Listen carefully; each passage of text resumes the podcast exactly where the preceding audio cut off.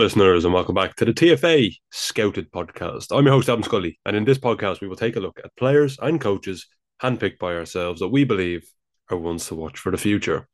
Today's episode will be centered around Brighton's highly rated defender, Levi Colwill, a youth academy product at Chelsea, and a man who was instrumental for Huddersfield's bid for promotion last season from the Championship, which they unfortunately lost in the playoff final to Nottingham Forest. Colwill has been a key player for Brighton this season, particularly since Roberto De Zerbi came to the club and implemented his unconventional style at the Amex. On loan from Chelsea, Colwill could be a wonderful player for the Blues in the future at Stamford Bridge. And so we've decided to look in depth at the centre back strengths, weaknesses, his role under De Zerbi, and whether or not he has a future at Chelsea. Before we begin, though, please make sure to rate the podcast five stars, hopefully. It's greatly appreciated, and it really helps us to grow the podcast and to get more ears on the podcast, as well as excellent guests, such as recently we've had managers such as Jack Ross and Mark Parsons on the podcast, which was absolutely amazing to speak to them. So now, without further ado, let's get into our analysis of Levi by first speaking to my co-host and TFA analyst, Brian Marquez.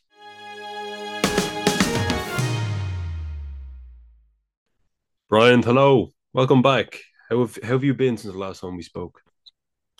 Hello, mate. I'm good hopefully you too. And I'm very excited to talk about again about players and all that. I, I, I miss this, you know. Talk, yeah.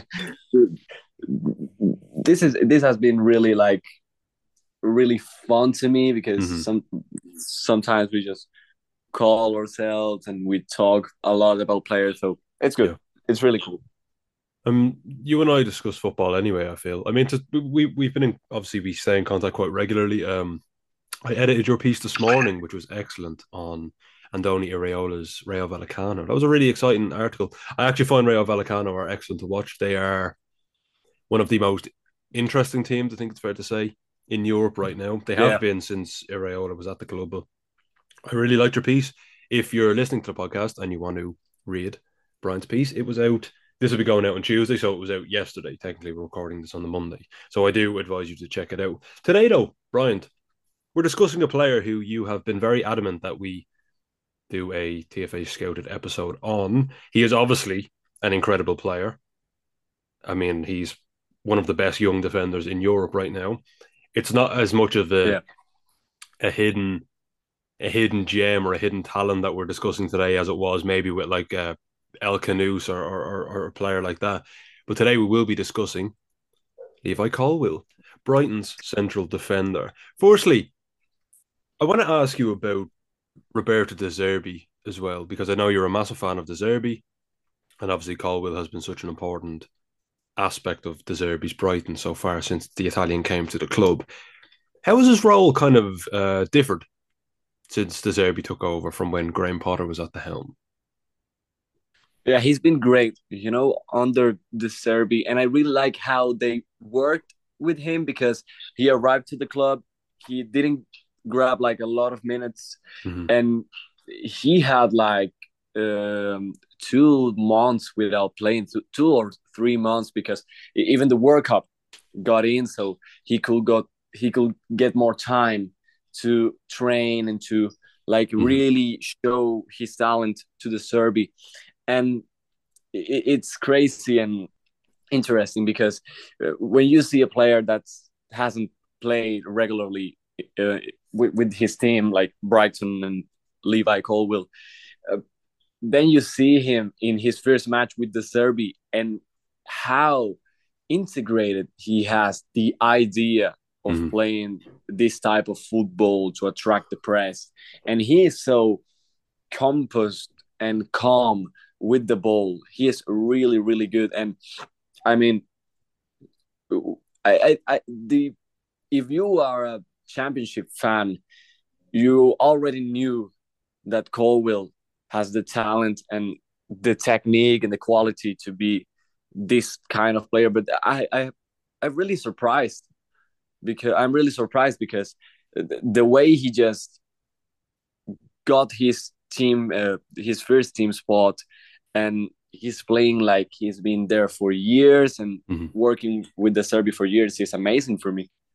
He it's it's it's interesting because he has played primarily under coaches that we'd maybe label as progressive in the modern game because obviously you had Carlos Corberán at Huddersfield. Yeah. You had Graham Potter at Brighton at the start, and then you have Roberto De Zerbi. Do you think that has been a huge help to his development now? I mean, you see how seamless the transition has been from going from Graham Potter's Brighton to De Zerbi for Colwill in the sense of how good he is at attracting pressure. And this is something we'll talk about in a minute. We'll actually go more in detail about how he does attract the pressure. But it's something that's um that Colwill does so well. He allows the press to happen and then he'll play through you or he'll play a square pass and then they'll use the third man in behind. Obviously, do you think that the the having such progressive coaches, you know, teaching him for the last two years has highly helped that Colwill in that regard. It has it has helped him, and the way he, I mean, Colwill has been since he took a football and went to training as a kid. He has the technical talent, I think, but. Mm.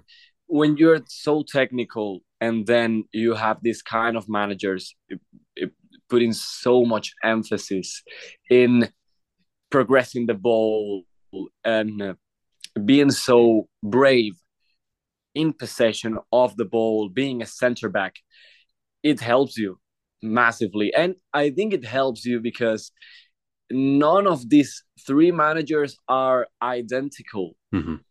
So uh, the, the three of them have different principles. They want to play with the ball out of the back, but I mean, they are not the same in their approach and all that. And Colwill, I think, has been developing really, really well in the Chelsea Academy at Huddersfield, at Brighton right now.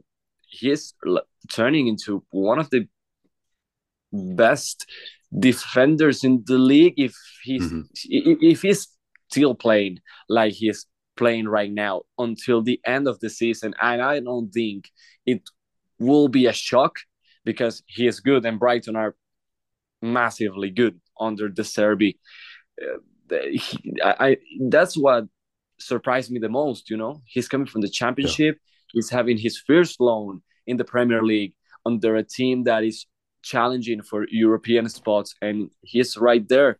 Mm-hmm. And Webster's injury and all that, and he filled the spot so good so well. And sometimes when Louis Dunk is not playing, that is the leader of that defense. It seems like Colwill then turns into the leader of the defense. I, I, mean, to put an example, when he's playing with Van Hecke in the FA Cup, mm-hmm. uh, he he really has this maturity, and that is really good to see in a player with his age. I think Brighton's defensive recruitment. I know people talk about the recruitment all over the park, which is completely fair. I mean, you you look at Kaoru Mitoma, how excellent he is, but when you look at their backline, yeah. They had Dan Burn, they had Marc Cucurella. I mean, they brought in Joel Veltman for I think it was something like under a million. You know, all all these all these players they and they sold obviously Dan Burn to Newcastle. They sold Cucurella for huge amounts of money. Then they bring in yeah. Colwill on loan, and it's such smart recruitment because they suit the team so so well. But what I, I wanted to ask you was about we mentioned earlier about attracting the pressure. This is something that I I abs- absolutely am fascinated with in regards to this particular style of football, which is quite rare. I think there's apart from De Zerbi's team, and as we, we've spoken about before in this podcast, probably Alberto Aquilani's Fiorentina under 19s um, are yeah, the only two that, well. Fonseca, I suppose, as well. Yeah, I, I agree with that to a certain extent. Um, but I think the two main components that I've uh, the, the main kind of pioneers of this style that I've seen have been Aquilani with his under 19s. Genuinely, they have been so so similar to De Zerbi. Um, yeah. Talk to me about the role of the centre backs in this and the role of Colwill in, in particular, because you actually wrote about Aquilani's under 19s recently and about the central defenders and kind of how they attract the pressure on. But let's focus that on Colwill and tell the listeners how I suppose they they, yeah. they do that and why that's so so important to breaking the forced line. Yeah, the thing is, normally in football, when teams play positional, direct, functional play, all that, the players that took the tempo of the game are the midfielders. Mm-hmm.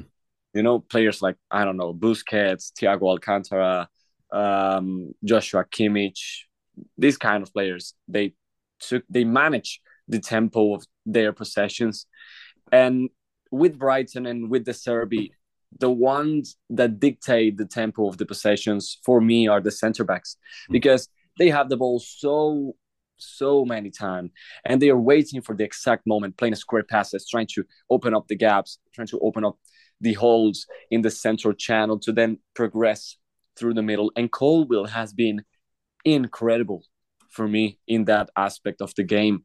He has been really really good in how he attracts the pressure he is very brave he steps the ball, his feet on the ball he goes forward like advancing slow to the player. It's a kind of challenging the player and this kind mm. of when you're a forward that and you are pressing and you see a center back just waiting to you to come. It's like I have to do it because he's challenged me and I don't want to challenge. I don't want him to win the challenge.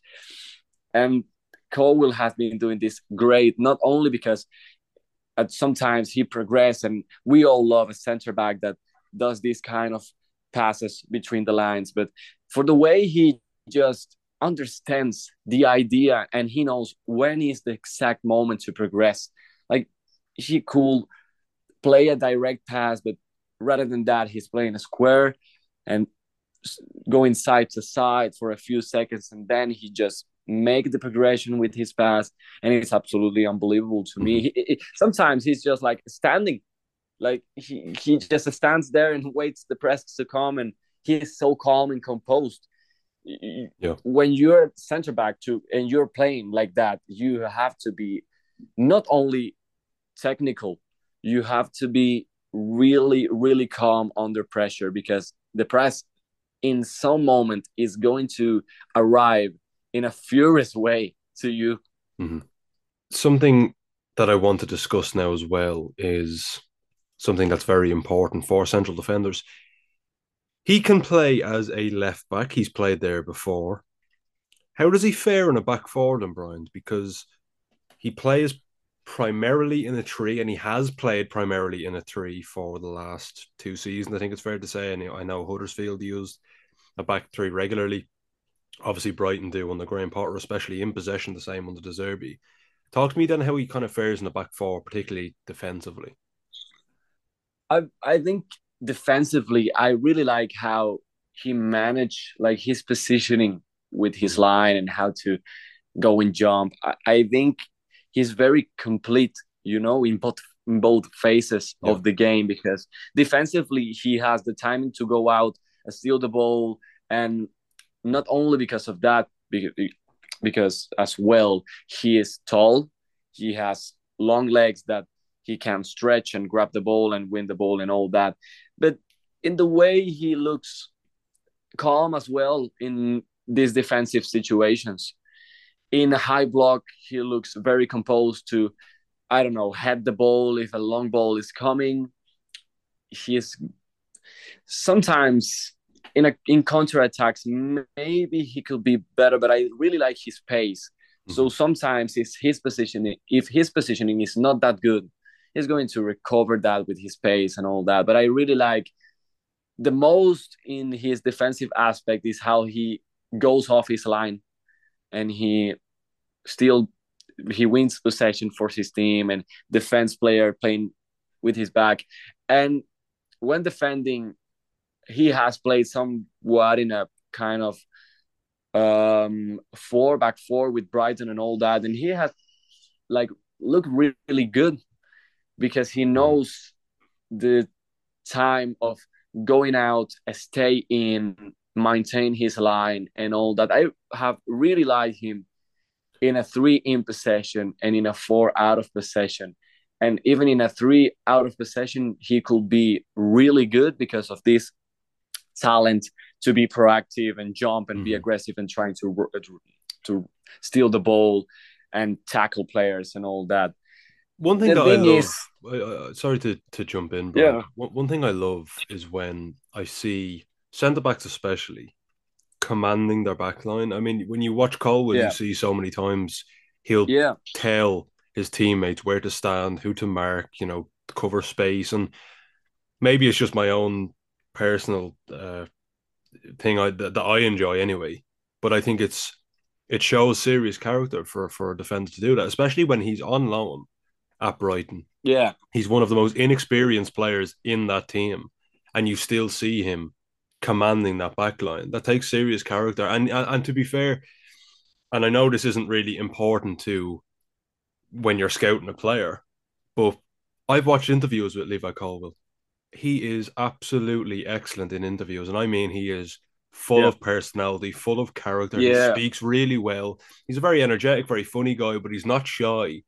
His he, as a as a character, he's the type of guy you'd want in a dressing room, and character does matter because style of Yeah. play matters, of course, ability Totally. matters, but it's the kind of person you want in a dressing room too. When you can see he is that type of person, especially in your back line, he is very confident, and I love that. I think as just a, I understand it's not so much a on the pitch issue, but I think you know when when when you see him and how he composes himself at interviews and how he composes himself outside of the game, it's really important. And I know coaches will be looking at that.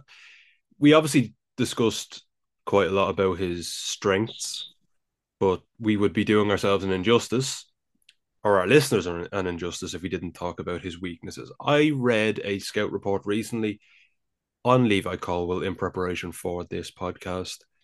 I won't name the scout report, of course. That's not, absolutely I won't do that. But it said that Colwill had no weaknesses.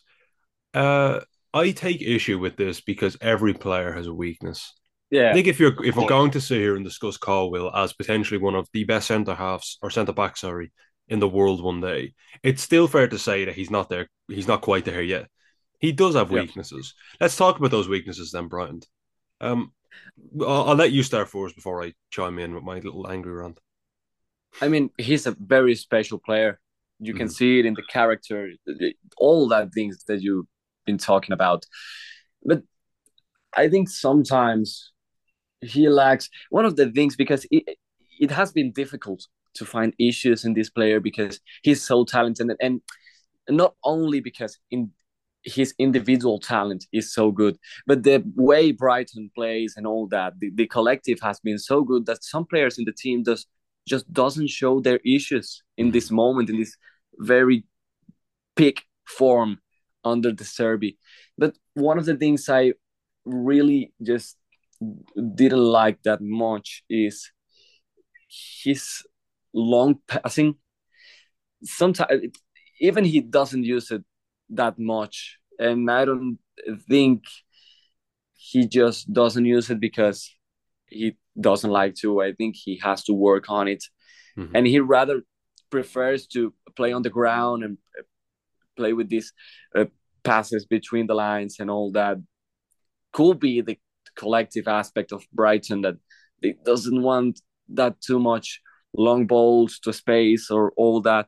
But I, really think on the ball this could be a issue and some well it is his playing style and I don't I'm, I'm not going in like he doesn't make progressive runs and all that because he prefers to progress with the ball with passing Mhm. and all that so he's not the player that you're going to see grabbing the ball and dribbling until the the, the penalty box I think when you said about the long passing, it's a really good point because you won't always have a De Zerbi coach on the sidelines playing that style of football. There will be times Yeah. you have managers who want you to be more direct. I mean, just in a in a in an alternate universe, De Zerbi or sorry, Graham Potter went to Chelsea and Brighton brought in Sam Allardyce. I don't know. That's maybe a, maybe a silly um maybe a silly uh, uh, uh, kind of appointment anyway in my in my own mind. But just per se, they did. Yeah, but- You will obviously have to use that long passing quite a lot. Not, I mean, Big Sam won't come in and play sharp five meter passes between the centre halves. He's not going to. You know, he's going to go central defender to centre forward, and then squeeze the pitch, win the second ball. Long passing, obviously, in that case, will be so so important. And I think if you want to become a complete central defender, you you need kind of need to work on everything. You need to be you need to be good at everything. You can't just say, "Oh well, I'm not good at long passes, but it's okay because I play under De Zerbi and we don't need to." Um, right now, that's fine. Yeah, I get that. But if you want to develop as a player, be, you know, in the future, because you won't always play under De Zerbi, you'll need to work on on on certain things. So I think that's why the the long passing um thing you brought up is actually a really good point. Also, I just wanted to talk about inside the box when Yeah. he's when he's when he's marking players. Sometimes I found that he can. You, I, I found the players can get a run on him, especially from the near post. So if a player makes a run across him to the near post, I found that he can be very susceptible to switching off. Maybe is a Yeah. is a better word, or else kind of yeah. I suppose switching off is a good word. I was going to say a lapse of concentration, but it's literally the same thing. He does switch off. So many goals, you especially this season and last season with Huddersfield.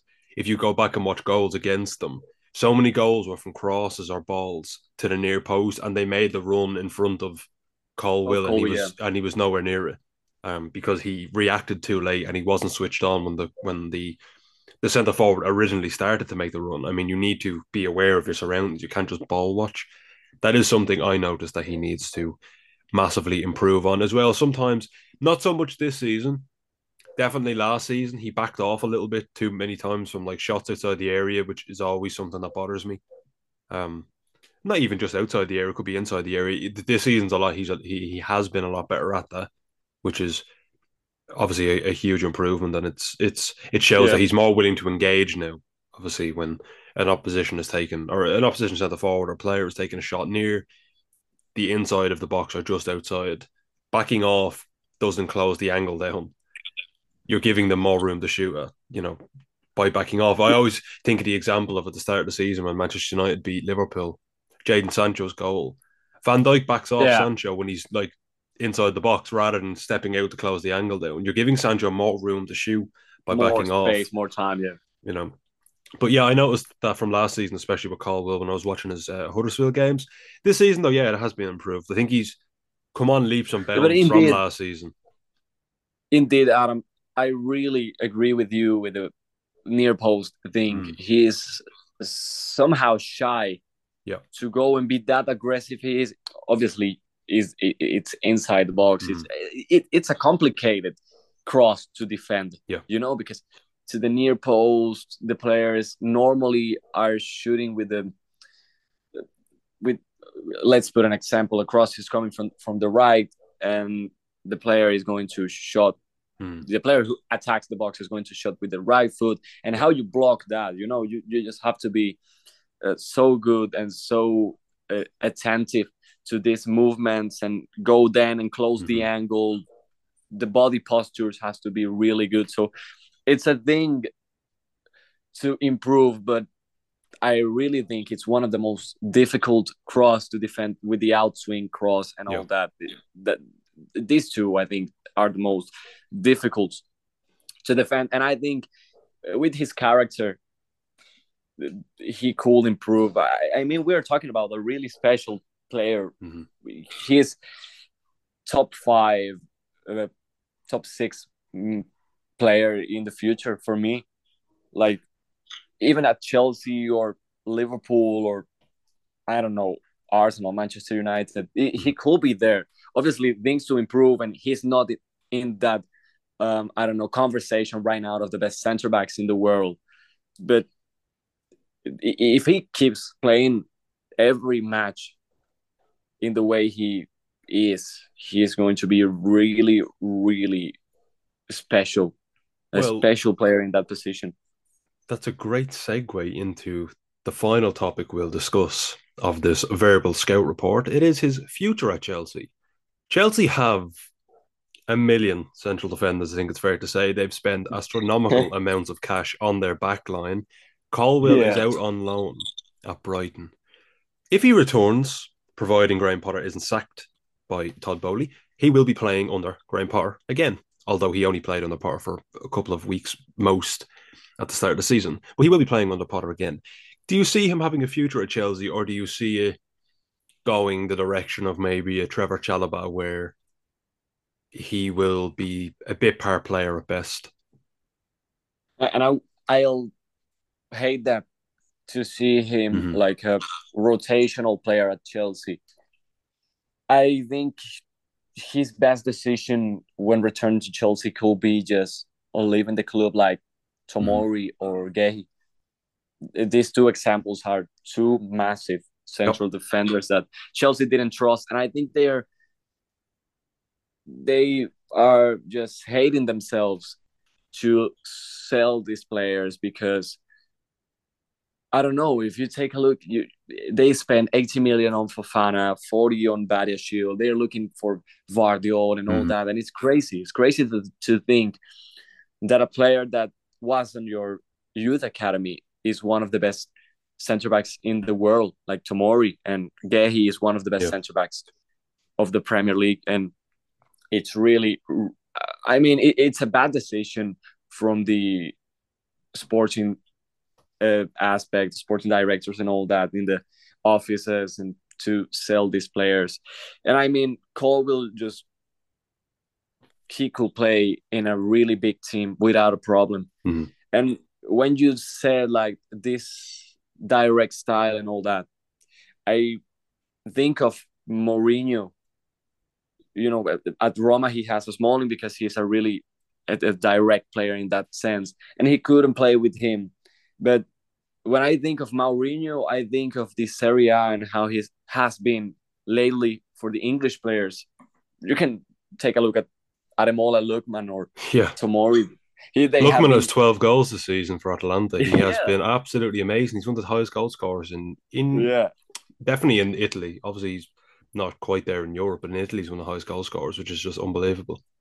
yeah, definitely is a player to talk about in the podcast Yeah. in some episode. But I mean, he, I don't really. If Colwill decides to stay and he, he is given a spot on this starting lineup every match week and all that, I'll be happy. But I don't want to see him in a rotational Mhm. role in Chelsea. I think he has to play. He has to still play. He has to play every week, every week. That's how a young player can develop, not on the bench. Well, this is my worry because I'm literally looking at Chelsea's squad right now, and I'll read the names though. You have Cesar Azpilicueta, you have Benoit Badiashile, Trevor Chalobah, Marc Cucurella, Wesley Fofana, Kalidou Koulibaly, Thiago Silva, and Reece James, all capable of playing as And now At at So we don't three, know. and Malo So we don't know if well. James is going as a right centre back because Yes, just signed it. That that's crazy. Yeah, and then you'll have Colwill coming back then in the summer, and you think to yourself, Yeah. okay, if they get rid of Azpilicueta, maybe I know they're giving Thiago Silva a one-year deal as well, so he's staying for another season. They just signed Koulibaly, so they're not going to sell him straight away. They signed Fofana for massive money, Cucurella for massive money. Reece James was one of the best players. They're not selling him. They just signed Badiashile. Okay, if Azpilicueta leaves, you can put Colwill in there, but he's still one of the what fifth or sixth choice defenders. Yeah. I do worry about his future at Stamford Bridge, and I think, like you say, with Marc Guéhi and with uh, Fikayo Tomori, maybe leaving Chelsea is the best option right now. Just before we wrap up, then give me maybe a club you think you could go to, apart from Spurs, obviously, which would be ideal, but they don't. They're not going to sell to, uh, and obviously a direct rival. It's a tough one because the decision has to be really good to him. But Mhm.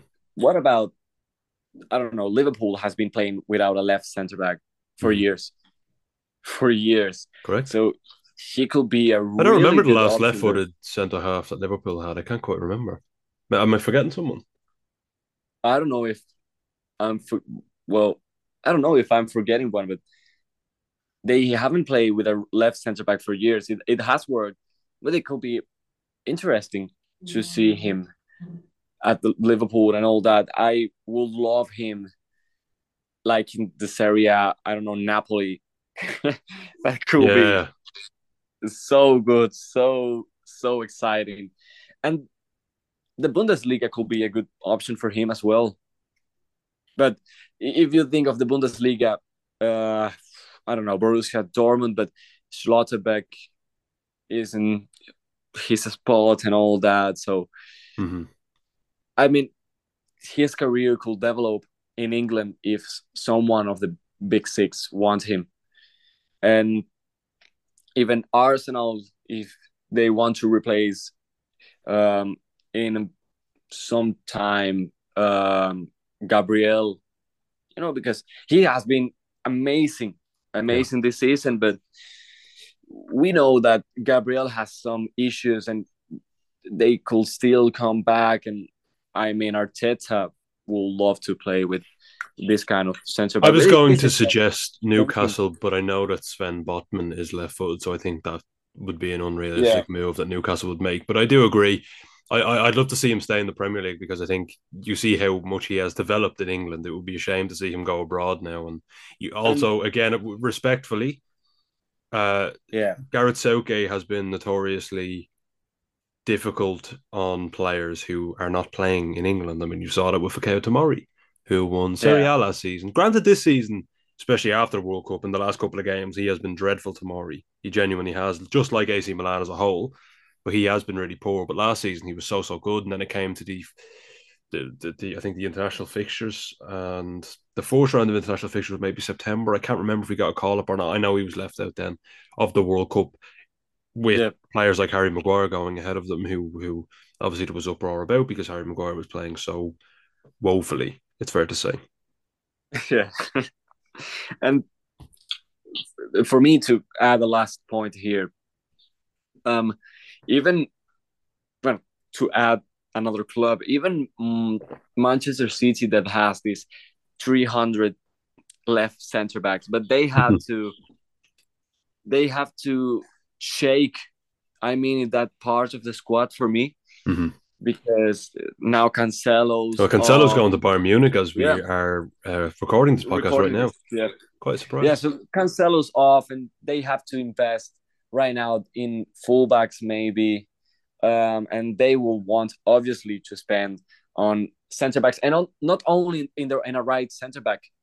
Mm-hmm. Be, because Laporte and Stones are always injured and all that, so that's a, an issue for Manchester City as well. And now they have invested in um, Akanji. Ake is playing as a left back, so we will have to see. But he definitely could fit in all these teams. His technique defensively and offensively is really good. So he's the type of modern center back that every coach in this football, well, if they are playing like, uh, yeah, possession based football, would mm-hmm. want to have. And uh, I think actually Manchester City is a decent club that he could go to. And if we know anything about Pep Guardiola, is that he loves spending gargantuan wads of cash on defenders. Brian, thank you so much for joining me today. I really enjoyed discussing Levi Colwill. To all the listeners at home, I hope you enjoyed as well. And make sure to tune in on Thursday as we have an extremely exciting guest on the podcast, a man who has managed two Serie A clubs over the past 12 months, battling against some of the greatest minds in football, including Jose Mourinho, Max Allegri, and Luciano Spalletti a soon to be Serie A winner. Also, make sure to rate the podcast too and share it with your followers, friends, and family, as it really helps us to grow. Thank you all for listening, and goodbye for now.